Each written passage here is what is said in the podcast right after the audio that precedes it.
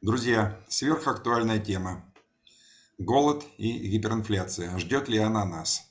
У нас сегодня наш э, товарищ, соратник, друг э, Щербаков Андрей Владимирович, директор Института социально-экономических исследований имени Менделеева.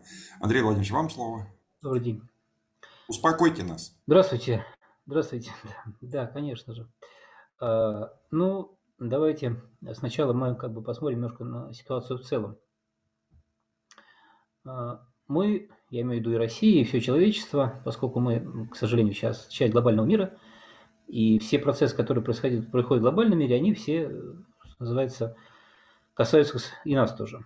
Поэтому мы все сейчас э, находимся с вами, а, вошли, я бы так сказал, не, находимся еще, вошли мы, значит, в самый, пожалуй, серьезный кризис за всю новейшую историю человечества.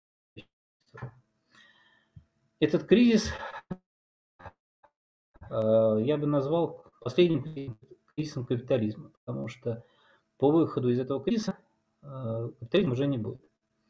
Э, какой мир будет после капитализма, это целиком зависит от нас, и об этом, я думаю, что мы вообще отдельную передачу сделаем.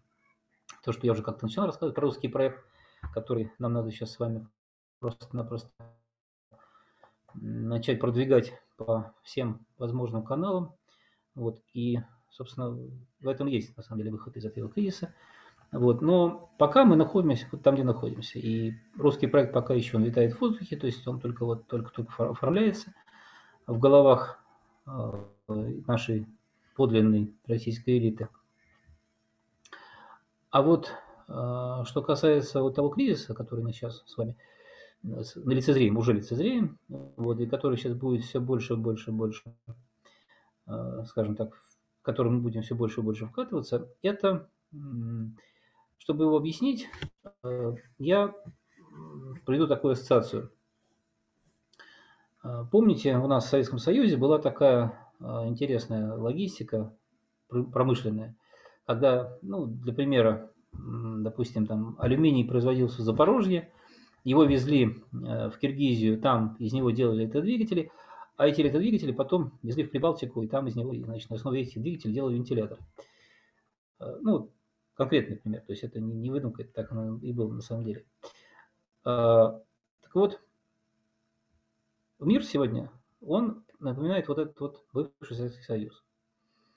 То есть мы берем сырье со всего мира, то есть из Африки, из России, Латинской Америки, там той же Австралии, свозим э, в Юго-Восточную Азию, ну, в частности, в Китай, там, Малайзию, э, что-то в Корею, что-то в Японию и в Тайвань. Вот. И из этого делаем какие-то товары, а потом их товары развозим, опять же, по всему миру. Э, опять же, в ту же Россию, в Австралию, там, Южную Америку и так далее, в Европу, естественно. Вот. Так вот, мы помним, да, как в 90-е годы когда у нас наши все связи вот эти промышленные и э, все, так сказать, торговые рухнули, э, как у нас, так сказать, э, обанкротились заводы, как, так сказать, люди оставались без работы. Ну и вот все прелести 90-х годов, я думаю, что все, большинство, по крайней мере, наших слушателей прекрасно помнят. Не надо рассказывать ничего подробного. Вот. вот мы сейчас на самом деле находимся в этой же ситуации. А, сейчас тоже банкротятся заводы в Восточной Азии. А, соответственно, в Европе мы сейчас наблюдаем энергетический кризис, вот, причем посложнее, чем который был в 1974 году. Вот, и э, вот результатом вот этих всех, э, скажем так, событий будет, э, вернее, уже стало нарушение тех самых логистических цепочек, и э, мы потихонечку сейчас начнем испытывать дефицит в тех товарах, которые, в общем-то, сами не производим, а которые вот на аутсорс отдали в тот же Китай, допустим. Вот. Э, наша промышленность с этим уже сталкивается, очень причем неприятно. То есть э, иногда бывает не хватает совершенно каких-то мелочей, но без этих мелочей невозможно делать какие-то, ну, сказать, организовать производство. Например, вот там простой пример, буквально недавний, значит, летом Э, вдруг у нас не оказалось в стране конструкционных пластмасс. То есть совсем. Э, А почему не оказалось? Дело в том, что в свое время мы все производство стекла армирующего, это, ну, скажем так, такое, если что представить, зримо, такой, представьте такой снег, да, такой мел, мелкие такие фракции, вот, так сказать, только, только из стекла сделанные. Вот. Так вот, э, вот эти, э, этим вот э, стеклом армируется пластмасса, для того, чтобы сделать ее ну, конструкционно прочнее. Так вот, у нас нет этого производства вообще, от слова совсем. Хотя стекло у нас делается совершенно, ну, в каждом почти регионе есть стекольный завод. И организовать такое производство, ну, в общем-то, ничего сложного в этом нет. Ну, вот не, не стали у нас производство здесь организовывать. Все это делалось из Китая. И вот, соответственно, из Китая поставки прекратились, и вот мы остались без конструкционных пластмасс. Вот этот, вот этот пример я привел для того, чтобы понимали, да, что есть мелочи какие-то, которые мы считали, что а зачем нам это делать? Мы там где-то в Китае все это купим, и все будет хорошо. Не купим. Вот э, может такая ситуация сложиться, что вот не сможем просто купить вот в данный конкретный момент. Может быть, потом когда-то привезут, как вот сейчас решили этот вопрос с теплом. Но, а может так случиться, что вообще не привезут. Ну, просто вот там закроют пару заводов в том Китае, и, соответственно, э, тот объем, который они производят, им самим будет не хватать. И вот и все. Вот. Это люди такая по поводу гиперинфляции и значит, голода. А теперь по поводу самого, самого вопроса насчет гиперинфляции и голода. Значит, давайте сначала разберем Э, какие у нас есть причины для того, чтобы организовывалась, в принципе, инфляция, да, э, а и гиперинфляция, соответственно. Дело в том, что то, что нам очень долго внушали наши монетаристские друзья, о том, что инфляция – это исключительно вопрос компетенции Центрального банка, который должен, так сказать, ограничивать объем валюты – в стране, ну, своей имеется в виду валюты. Вот, э, так сказать, и если будет ее мало, то, соответственно, инфляции не будет. Вот, так вот, э, я хочу вам сказать, что значит, э, это лукавство. Вот, и э, пример России к этому как раз очень хорошо, это хорошо показывает. Значит, наши благословенные 90-е годы у нас значит, инф, э, объем денежной массы составлял самый низкий был процент вообще за всю наверное, историю, может быть, даже мира такого, мне кажется, нигде больше не было, 14% от объема ВВП. Вот, 14%, то есть была денежная масса. Вот. При этом инфляция была, значит, э, ну, по крайней мере, в том году это была там порядка 200%. Ну, вот вам, так сказать, э, вопрос монетаризма, да, так сказать, вот как бы денег нет, а цены растут независимо от чего. Значит, э, так вот, инфляция, по крайней мере, те примеры, которые у нас перед глазами, это э, наши 90-е годы, значит, это те же годы 90-е э, значит, э, в странах Восточной Европы, бывшего Советского блока и так далее, где были вот эти периоды гиперинфляции, гиперинфляции. Вот. Это, кстати, Латинская Америка, где-то эти вопросы постоянно возникают. Так вот, везде мы видели инфляцию не монетарную, а и вообще, я говорю, за последние там не знаю, 30 лет, по крайней мере, нигде монетарную манипуляцию мы не наблюдали. Вот. Значит, э, то есть реально это была инфляция издержек. А, в России мы описали этот процесс, тогда же 90-е годы, и э, там история была совершенно простая. Значит, в одночасье э, вдруг поднималась цена на бензин ровно в два раза. И в течение трех месяцев вслед за бензином поднимались все остальные цены. Ну, то есть просто вот так, по, как бы, такой толчок инфляционных раз, значит, бензин скакнул на два раза, и примерно через три месяца все остальные цены также в два раза поднялись.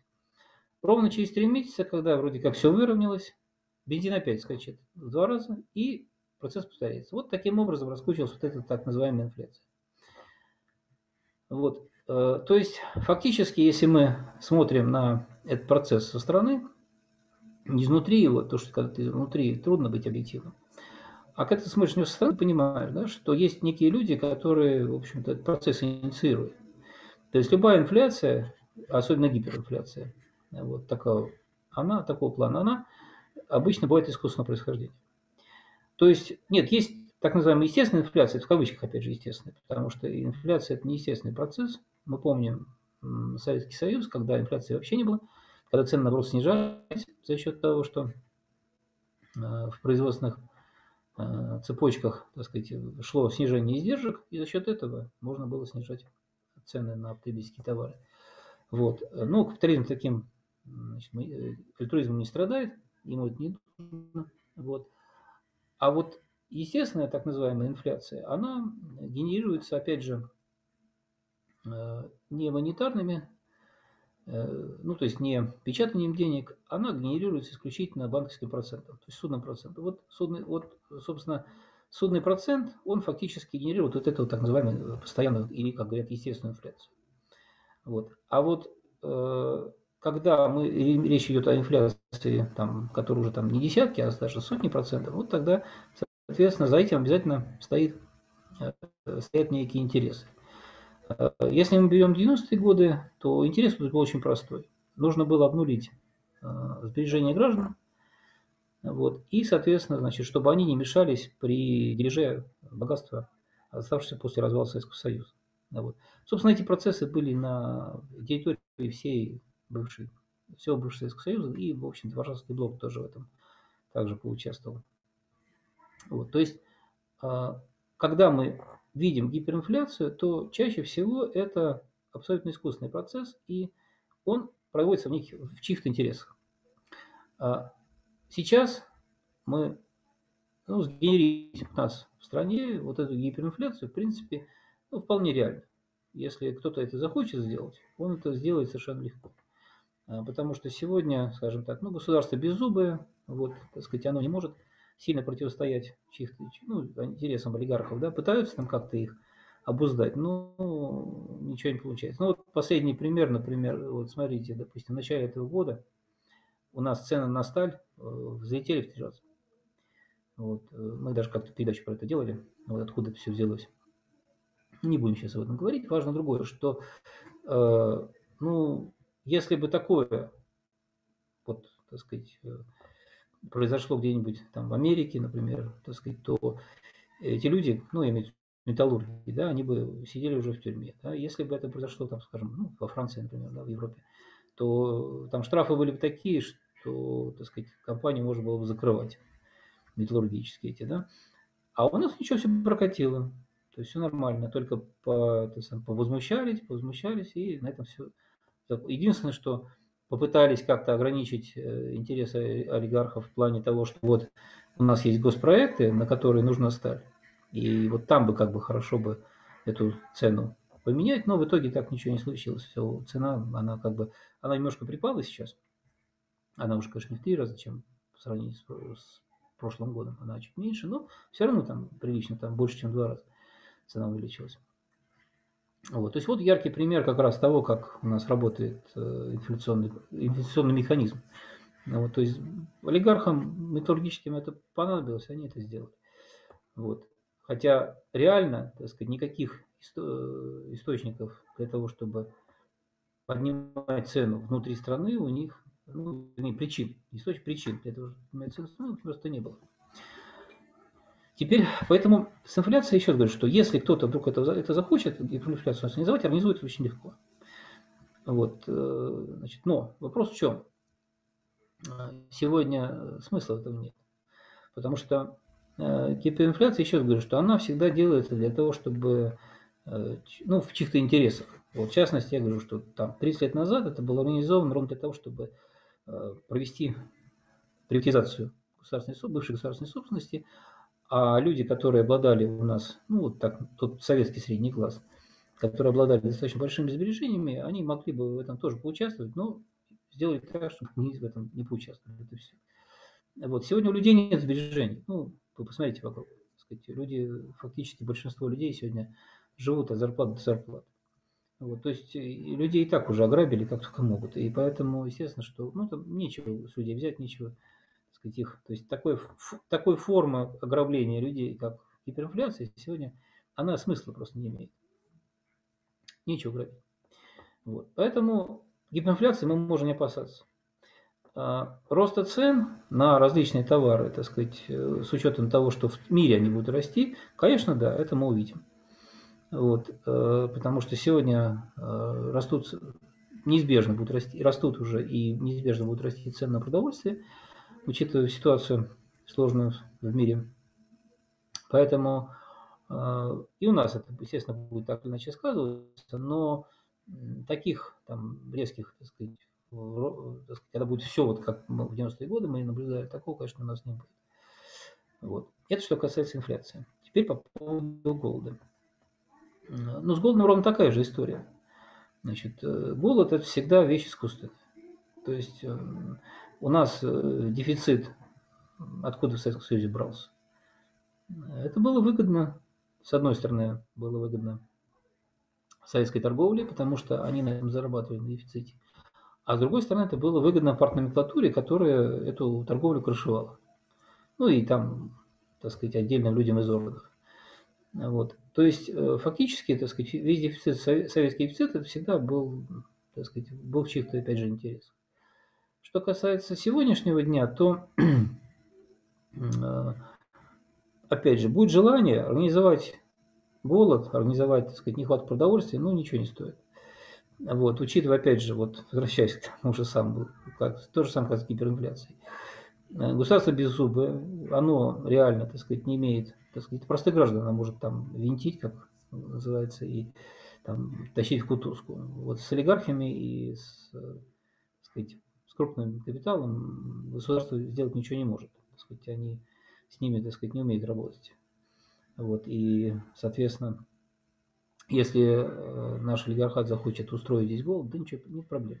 Он его устроит без, без вопросов. Потому что поддержать там где-то на складах, так сказать, или там, на поставках э, продукт питания, это ничего не стоит сегодня.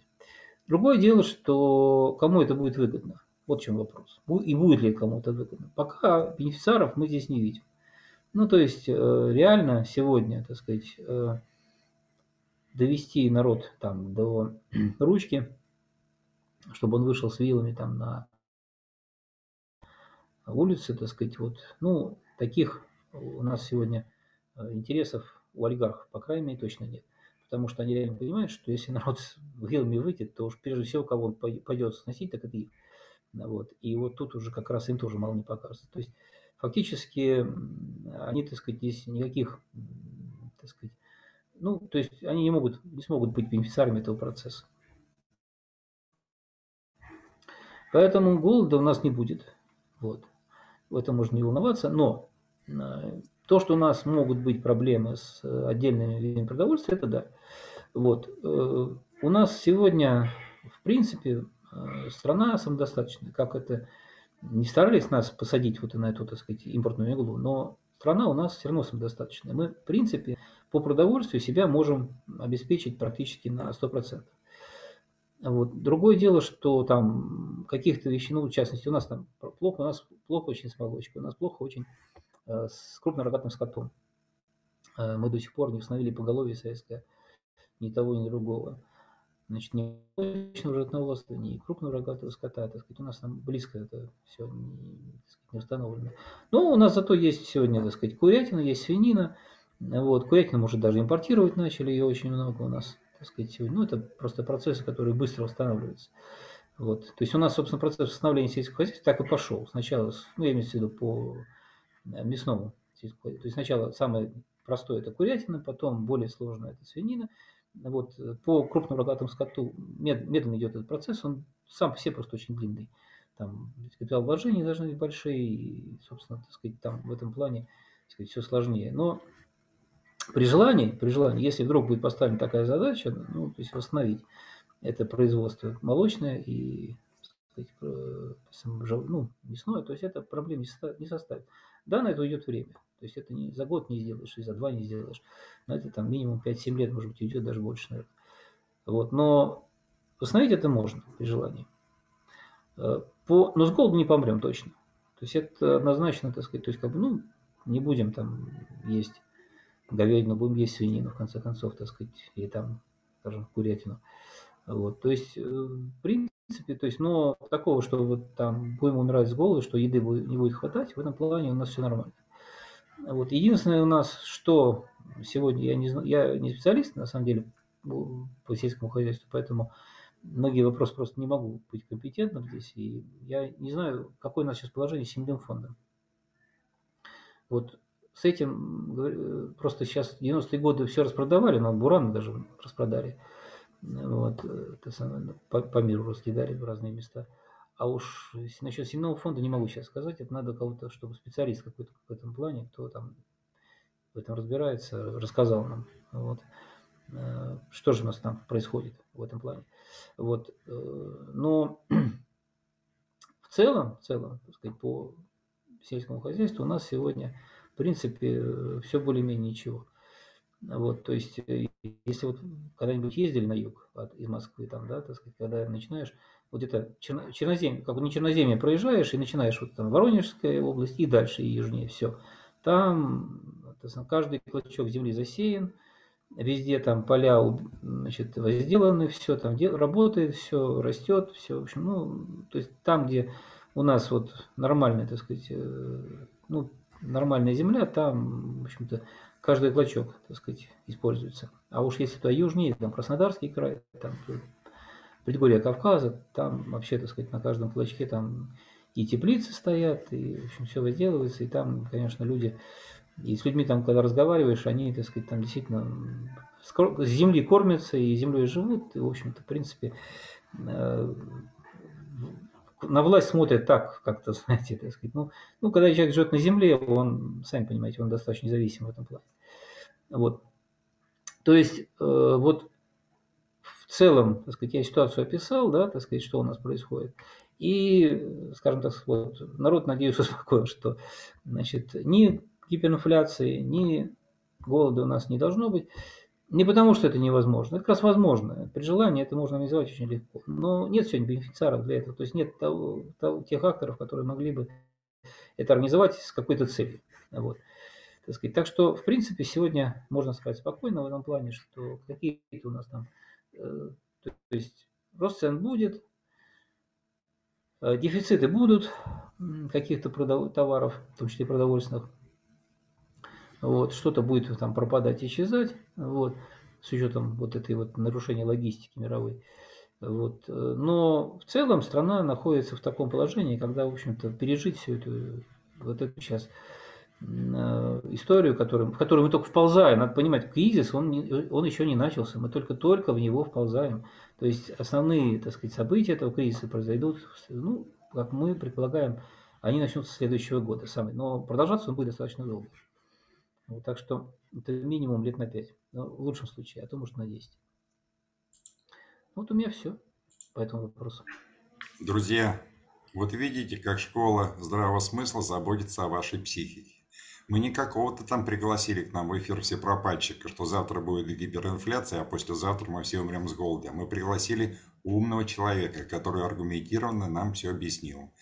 Итак, гиперинфляции не будет, Голода тоже. Но на всякий случай продовольствие давайте подкупим. Гречечки, там, макарончиков. Ну, это, все, это да, всегда. В нашей стране надо, есть не а, да, надо всегда запасы иметь. Да. да, по, поводу, по поводу всех этих мясных дел, но птицу до 100%, э, чтобы обеспечить себя, достаточно 3 лет, э, свинину 5 лет, КРС – 8 лет. По поводу семеноводческих всех этих вещей скажу следующее. В 90-е годы они были все разрушены, но на излете президентства Медведева он своим указом э, семеноводческие э, эти э, хозяйства, он все возобновил и, ну, более-менее с семенами у нас нормально. Ну, семян тоже на всякий случай нужно подкупить. Андрей Владимирович, спасибо искренне. Выдыхаем. Да. Вам, вам спасибо. Да. Выдыхаем и спокойно всегда, идем. Всегда, да, всегда, всегда магазин, да, при, приглашайте, если хотите, э, чтобы оптимизма да, немножко было побольше, приглашайте, я вам всегда этого оптимизма так сказать, э, Тогда побольше. мы пригласим и с темой, что ждет нас в 2022 году, в следующем, чуть-чуть попозже. Да, конечно, хорошо. Все, благодарим. Всегда рады видеть. До свидания. Да, до свидания.